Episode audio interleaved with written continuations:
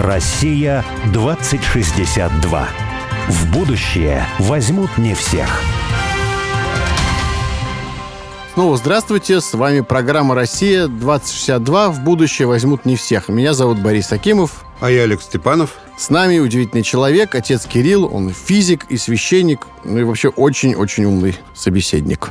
Отец Кирилл, снова здравствуйте. Здравствуйте. А каким образом, как вам кажется, можно было бы, ну, вот таких людей, что ли, если по-простому сказать, чтобы их было больше, то есть воспитать, что ли, чтобы они, они среди нас жили, плодились, размножались именно с таким мировоззрением? Вот как это сделать? таким подходом, что ли, познания реальности? Сегодня как раз эта проблема, она становится действительно особенно актуальной. Почему? Потому что, как говорят эксперты, мы сегодня находимся в середине второй квантовой революции. То есть вот первая квантовая революция, она произошла в первой половине 20 века, 1927 году, как я уже говорил, была окончательно сформулирована квантовая механика. Потом в 1939 году, причем любопытная такая синхронистичность, 1 сентября 1939 года, в день начала Второй мировой войны, была опубликована статья Бора и Уиллера о механизме ядерного распада, где они при помощи квантовой механики объясняли, как происходит цепная реакция. В 1945 году была создана атомная бомба,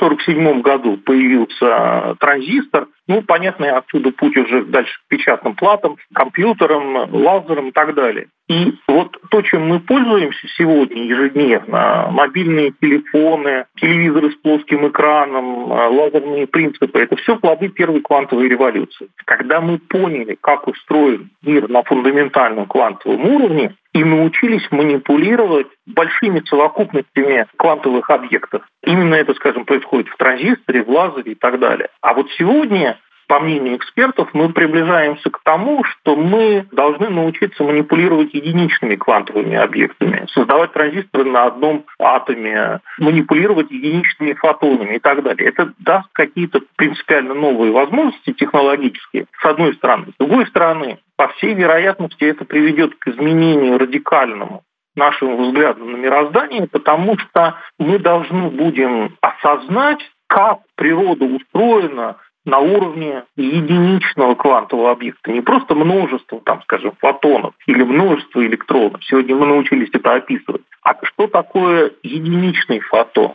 Что такое единичный электрон? И вот здесь, мне кажется, потребуется такое принципиальное изменение мировоззрения, потому что до сих пор, смотрите, когда мы с вами получаем среднее образование, то иногда в некоторых школах там немножко что-то говорится о квантовой механике, о теории относительности, но вообще-то закладывается по умолчанию такая классическая картина мира, что мир материален, что он состоит из разных тел, что движение этих тел детерминистическое, а это все приходит в радикальное противоречие с тем, о чем говорит э, квантовая механика и теория относительности. Поэтому я думаю, что сейчас актуальной становится, ну, в общем, перестройка школьных программ для того, чтобы по-настоящему осуществить вторую квантовую революцию, для того, чтобы совершить технологический рывок, мы должны просто принципиально изменить свой взгляд на мироздание. Вот я бы сказал следующее, что смотрите, Поскольку современная наука, она возникла в контексте библейской традиции, в контексте представления о том, что Бог дает откровение в двух видах, вот как Библия и природа, то мне кажется, что вот как раз интерпретация тех структурных закономерностей, которые мы обнаруживаем в мироздании, она должна производиться именно в контексте библейской традиции. То есть я думаю, что мы с неизбежностью вынуждены просто будем к этому прийти для того, чтобы оказаться способными совершить следующий шаг в нашем постижении природы мироздания. Отец Кирилл, вы заговорили о мире второй квантовой революции, и мне хотелось бы задать такой вопрос, обнаглеть уж в конец, мне кажется. Вот вы священник, а священство в совершении таинств Церкви Христовой причастие, крещение, венчание на брак, ну и так далее. Может быть, это вопрос некорректный, тогда не отвечайте. Вот, но мне очень любопытно спросить физика и священника, и философа в одном лице, а стоит ли за таинствами физическая реальность? Нужно ли вообще об этом думать? Или ни в коем случае нельзя, и надо просто принимать с верой в сердце? Если позволите,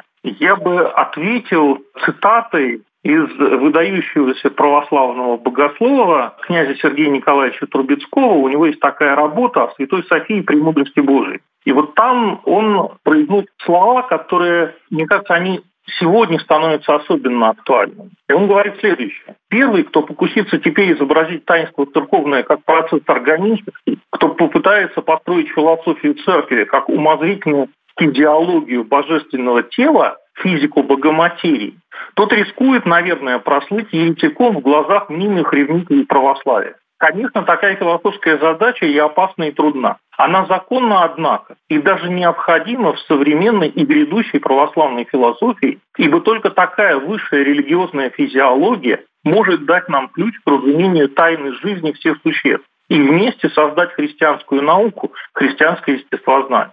Такая религиозная физика одна в силах победить материальную и безбожную физику нашего века и не внешним образом только, а посредством внутреннего раскрытия истины, ее переизбытка. Физика эмпирическая не уничтожится, она лишь войдет и воспримется в высшую физику, которая введет ее в церковь, окрестит ее в себе. Мало того, одна такая физика религиозная, философская, одним тем позитивная, есть физика, имеющая своим предметом своего умозрения не субъективный, а вселенский идеал жизни, сможет дать себе истинное основание опытному естествознанию.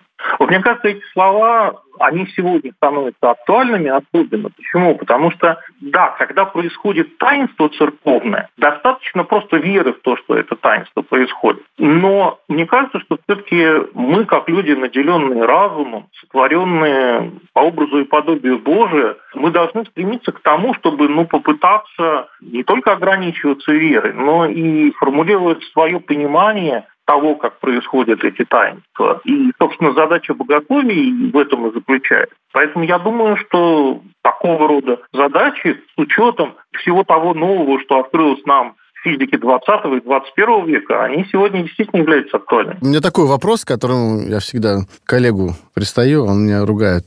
Буду к вам приставать теперь. Мы тут часто говорим о том, что человек создан по образу и подобию Божьему. А как же вот тогда вот сингулярность, которая нас ожидает? Меня волнует такой вопрос. Произойдет ли какой-то такой момент, когда вот этот образ и подобие, оно растворится в сингулярности, и человек уже перестанет расчеловечиться до такой степени, что уже человека не останется, образа Божьего в человеке не не останется, соответственно, не будет человека. Ты задай мне его по-другому, я по-другому отвечу. Ну, вот теперь отец Кирилл.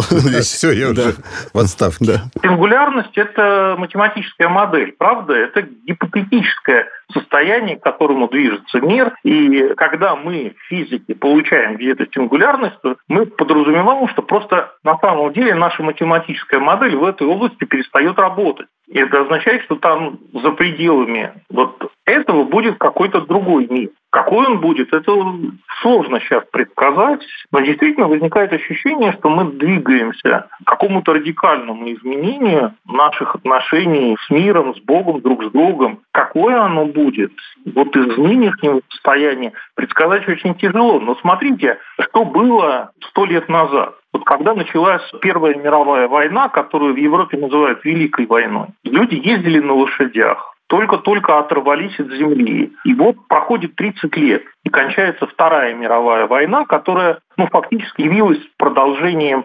незавершенности Первой мировой войны. И в 1945 году у нас уже есть атомное оружие, люди ездят на автомобилях, осуществляются трансатлантические перелеты. В 1947 году изобретает транзистор. То есть вот какая-то просто радикальная перестройка происходит. И не только технологическая, но и социальная. Вы посмотрите, в огне Первой мировой войны рухнули четыре империи. Российская, австро-венгерская, османская и германская радикально изменилась система социальных отношений. Похоже, что мы подходим ну, к какой-то не менее значимой перестройке и технологической, и социально-политической, и мировоззренческой. Мне кажется, что ваши слова можно продолжить цитатой из э, Курцвейла Ко времени сингулярности не будет различий между людьми и технологиями. И это не потому, что люди стали тем, о чем мы сегодня думаем, как о машинах, а скорее потому, что машины станут такими же, как люди, и не только. Технология станет метафорической третьей ногой, которая сделает наш, то есть человека, следующий шаг в эволюции. То есть он говорит о том, что как бы человек, он тоже будет эволюционировать и эволюционирует к такому биотехническому существу. Вот об этой сингулярности говорит Курцвейл. И Борис, по-моему, тоже. Да-да-да. Я, честно говоря, в это не верю. И не верю вот почему.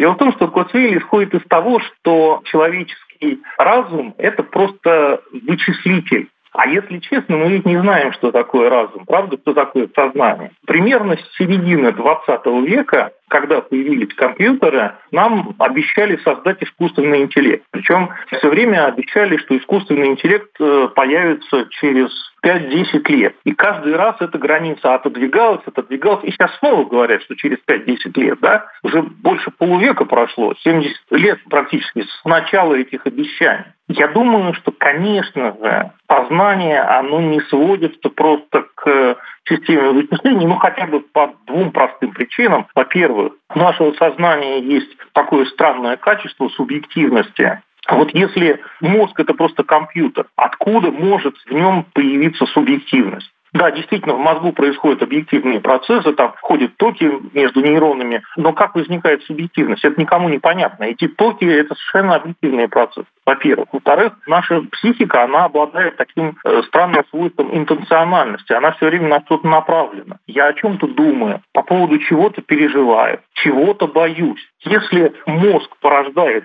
психику, то как объективные процессы в моем мозгу могут породить эту интенциональность. Это не знает никто. И вот был такой замечательный математик российский Игорь Вячеславович Шафаревич. В одном из своих последних интервью, а он умер в 2017 году, вот в частности там встал вопрос об э, моделировании психики, о создании искусственного мозга. И Шафаревич там сказал очень мудрые слова, что по существу вопрос о возможности моделирования мозга – это вопрос о материальности мира. Сводится ли мир только к материальному? Если да, то, казалось бы, тогда мы можем создать искусственный интеллект, ну и тогда Курцвейль прав, да, действительно, мы приблизимся к тому, что вычислительные мощности компьютеров, они приблизятся к вычислительной мощности мозга, хотя на самом деле никто точно не знает, что такое вычислительная мощность мозга. Но вот есть такой очень известный американский философ Джон Сёрл. Он один из самых известных людей, который занимается философией сознания. И Сёрл говорит следующее. Он говорит, что очевидно, что вот такая материалистическая концепция, что сознание порождается мозгом, она не срабатывает. Но почему по-прежнему только в этом направлении люди ищут? Почему они пытаются моделировать мозг на компьютере? И Сыров говорит, что причина этого совершенно идеологическая. Она заключена в том, что если только допустить, что сознание не порождается мозгом, что сознание просто есть, что это будет означать? Это означать будет, что сознание может быть и без мозга, то есть может человек умереть, а сознание останется. Это что означает? Что есть душа, что есть посмертное существование, что можно молиться об усопших. И тогда, поскольку это априорно объявляется мракобесием, то в эту сторону думать просто запрещено. Поэтому вот сознание объявляется функцией мозга и декларируется, что когда мы создадим в компьютере вычислительная мощность которых приблизится к мощности мозга, ну, условно, там, исходя из количества нейронов, то вот тогда и возникнет искусственный интеллект. Думаю, что это не так. А у меня вот такой э, вопрос даже, знаете, я чуть-чуть хочу поисповедоваться, что ли, в радиоэфире. У меня есть такой страх, один из таких, я бы сказал, от ума, от, от мозга идущий страх, он заключается в том, что, ну, совсем э, грубо сказать и просто, вот каждые, ну, там, не знаю, 3-5 лет я пересматриваю, там, потом с детьми пересматривал фильм «Матрица». И вот я вижу там неких живых существ, людей, которые подключены к компьютеру, и они живут в виртуальном пространстве, и там они сталкиваются с каким-то вот аватаром, аватарами, да, как бы с тем, кого они считают реальными, на самом деле, персонажами, но среди них есть какие-то программы, то есть они не связаны ни с какими физическими телами, это просто результат какого-то программирования, вот эти образы. Вот, соответственно, ну, у меня такой вот страх мой, что мы семимильными шагами движемся, бежим вот к этой реальности, когда цифровое пространство позволяет вступать в взаимоотношения, общаться, общаться не в смысле даже просто произносить какие-то слова и смыслы передавать друг другу, а какие-то финансовые операции, производить какие-то ценности, производить, продавать друг другу. Вот и вот этой системе коммуникации уже люди как таковые, да, обладающие физическими телами, ну, не столь важны скоро будут. Тогда станет вопрос, собственно, а зачем нужен вообще человек вот этой цивилизации, которая поставит перед собой целью увеличения исключительно какой-то экономической, капиталистической эффективности от взаимодействия субъектов вот этого цифрового пространства. Ну и, соответственно, дальше будет вопрос вот это расчеловечения, которое должно привести, собственно, к вопросу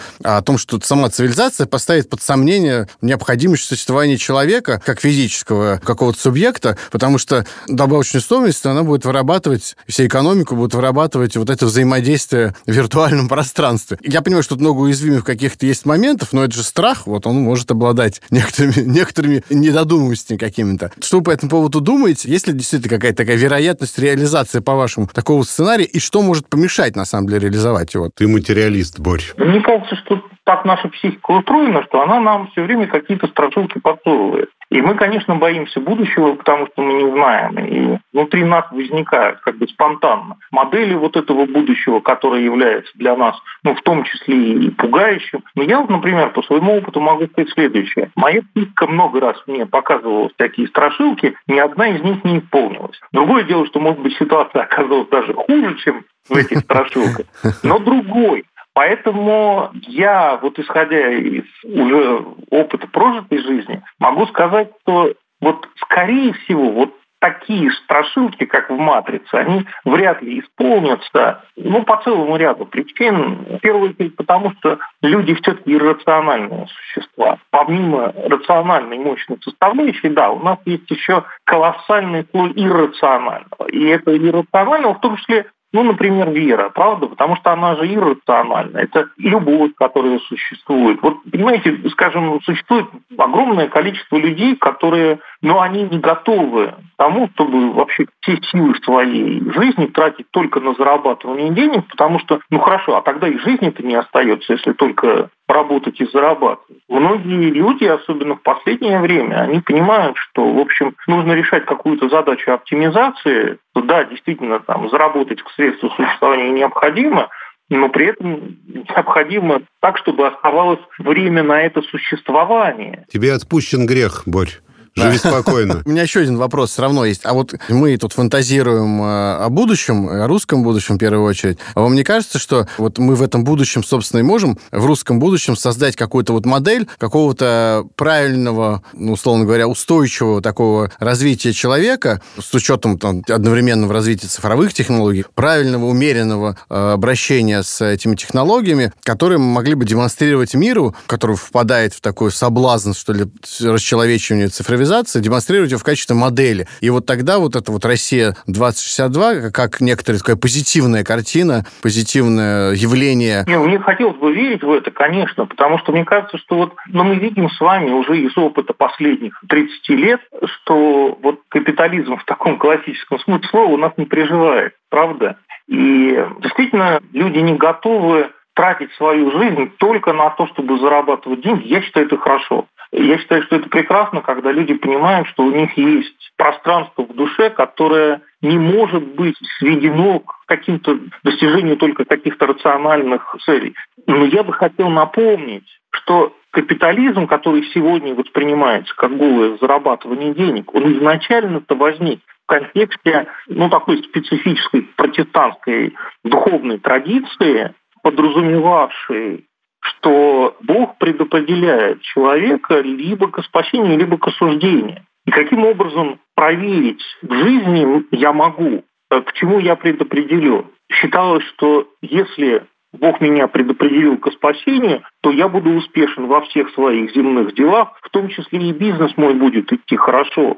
И если я занимаюсь своим делом, и если я в своем деле успешен, то это знак э, того, что Бог мне благоволит, Он благословляет все дела рук моих. И задача зарабатывания денег, она не сводится к тому, чтобы потом наслаждаться этим богатством. А задача зарабатывания денег, она в первую очередь задача проверки того, действительно ли я буду спасен. Потом вот эти изначальные цели, они извратились. Ну, просто потому, что грек, он извращает ну, практически все наши благие устремления. Но, тем не менее, изначально это было так когда мы говорим капитализм, да, тут же возникает слово бизнес. Ну, бизнес – это дело. То есть я как бы занимаюсь каким-то делом, я занимаюсь своим делом. Это значит, что я что-то делаю в мире. И у меня вот возникает вопрос, а что вы думаете о роли человека во Вселенной? А, вот я опять же русский космизм, например, имею в виду. Вот э, роль человека во Вселенной, не только на Земле, но во Вселенной, она есть вообще? Я думаю, что да, конечно. Я думаю, что русский космизм, он сформулировал те интуиции, которые есть у нас, э, что человек имеет космическое измерение. И вот, скажем, замечательно об этом писал преподобный Максим Исповедник. Он говорил о том, что человек сотворен как посредник между Богом и всем творением, и задача, которая возложена была на Адама, которая оказалась им не исполнена в результате грехопадения, она после Бога воплощения, она вот возлагается на человека в церкви, а церковь есть, как говорили отцы, непрестанно ширящиеся и продолжающиеся воплощение Божие. И эта задача заключается в том, чтобы собрать все мироздание в себе и через себя, и через Христа соединить это все с Богом, с Творцом. И мне кажется, эта задача, она по-прежнему на нас возложено. Просто, понимаете, сегодня мы, я думаю, в контексте нашего современного миропонимания мы не можем сформулировать то, как эту задачу можно решать. Но, в принципе, она, конечно, возложена на человека. Если из э, Вселенной вернуться на Землю, у вас есть доклад «Христианство и экология». Ну, как-то он так называется. Mm. И мне было очень интересно вообще, что в этом докладе, а я не читал. Я просто подумал, что для нас вот э, в нашем проекте «Россия-2062» это тоже важная такая тема. Дело в том, что современная экология мыслят человека вне экосистемы. То есть вот экосистема – это природа, а человек – это что-то внешнее. Поэтому экосистему надо от человека охранять. А по нашему мнению, человек – это часть экосистемы, причем активная часть, которая призвана эту экосистему гармонизировать. Вот сказано там, всем известны слова «наследуйте землю». Фактически вы о них сейчас, наверное, тоже говорили. И природа без человека, она гибнет, она превращается в Кощеево царство, она даже дегармонизируется, да?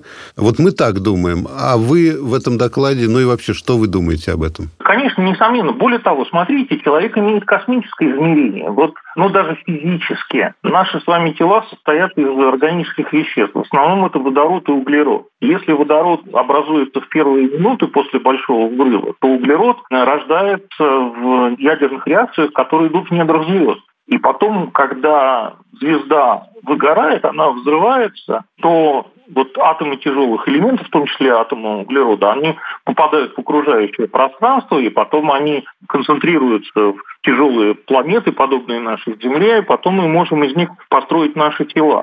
То есть каждый атом углерода в нашем теле, он когда-то был рожден в недрах какой-то звезды. Мы в буквальном смысле слова «дети звезд». И вот когда мы говорим о колоссальных размерах Вселенной, что это совершенно несоразмерно человеку, это не так, потому что если бы Вселенная была меньше, то там просто не было бы достаточного количества звезд, которые бы смогли создать углерод, из которого мы строим наши тела. Ничего себе. А если бы время существования Вселенной было меньше, то там не могло бы тоже взорваться достаточного количества звезд, чтобы образовалось достаточное количество углерода, ну и других тяжелых элементов, из которых мы строим наши тела. То есть параметры человеческого существования очень тесно привязаны к параметрам Вселенной, всей Вселенной, не только планеты Земля, а вообще всей Вселенной. Поэтому человек действительно имеет космическое измерение.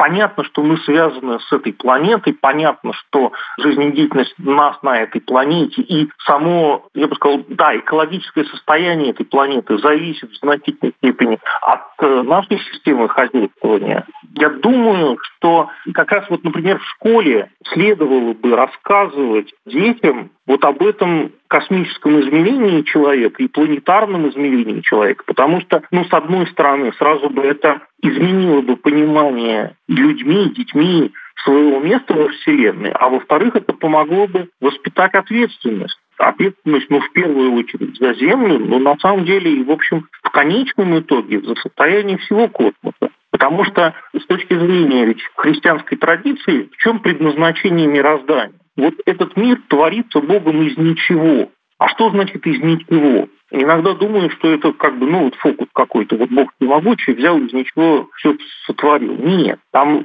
это имеет очень важный богословский смысл, это утверждение. Когда, скажем, мастер изготавливает, ну, стул, например, из дерева, то он берет дерево, которое уже есть, он оформляет это дерево, и потом мастер уходит, а стол существует сам по себе независимо от мастера, потому что он в своем бытии опирается на бытие дерева, которое было изначально. Когда Бог творит этот мир из ничего, то это означает, что мир не самобытен. Этому миру не на что опереться в своем существовании. Он есть только потому, что Бог все время, ну, как бы выделяет для него частицу бытия. И почему, опять-таки, это важно? Потому что конечное предназначение мира – это то, что на языке христианской традиции называют спасением. Спасение иногда воспринимается как избегание наказания. На самом деле спасение – это обожение. Апостол Павел в первом послании к Коринфянам говорит, что Бог будет всяческое во всех. Мироздание будет соединено с Богом. Все будет обожено. И вот сотворенность мира из ничего является как раз таким вот залогом возможности обожения, потому что нет ничего, что могло бы противостоять вот этому обожению, сопротивляться ему, ничего самобытного. А это обожение, опять-таки в контексте христианской традиции, оно совершается именно через человека. И вот я уже говорил о той космической роли, которая по мысли преподобного Максима Исповедника возложена на человека. Мне кажется, что вот это один из аспектов того, что нужно осознавать в контексте ну, христианской экологии, так вот я бы сказал. Спасибо огромное. Да, я спасибо вообще огромное. сейчас подумал, что говорят, что человек должен там посадить дерево, еще что-то там в жизни сделать, я уж не помню. Вот, но я подумал, что вот я сделал эту передачу вместе с Борисом, значит, я не зря прожил жизнь. Присоединяюсь. Спасибо большое. Всего доброго. До свидания. Россия 2062.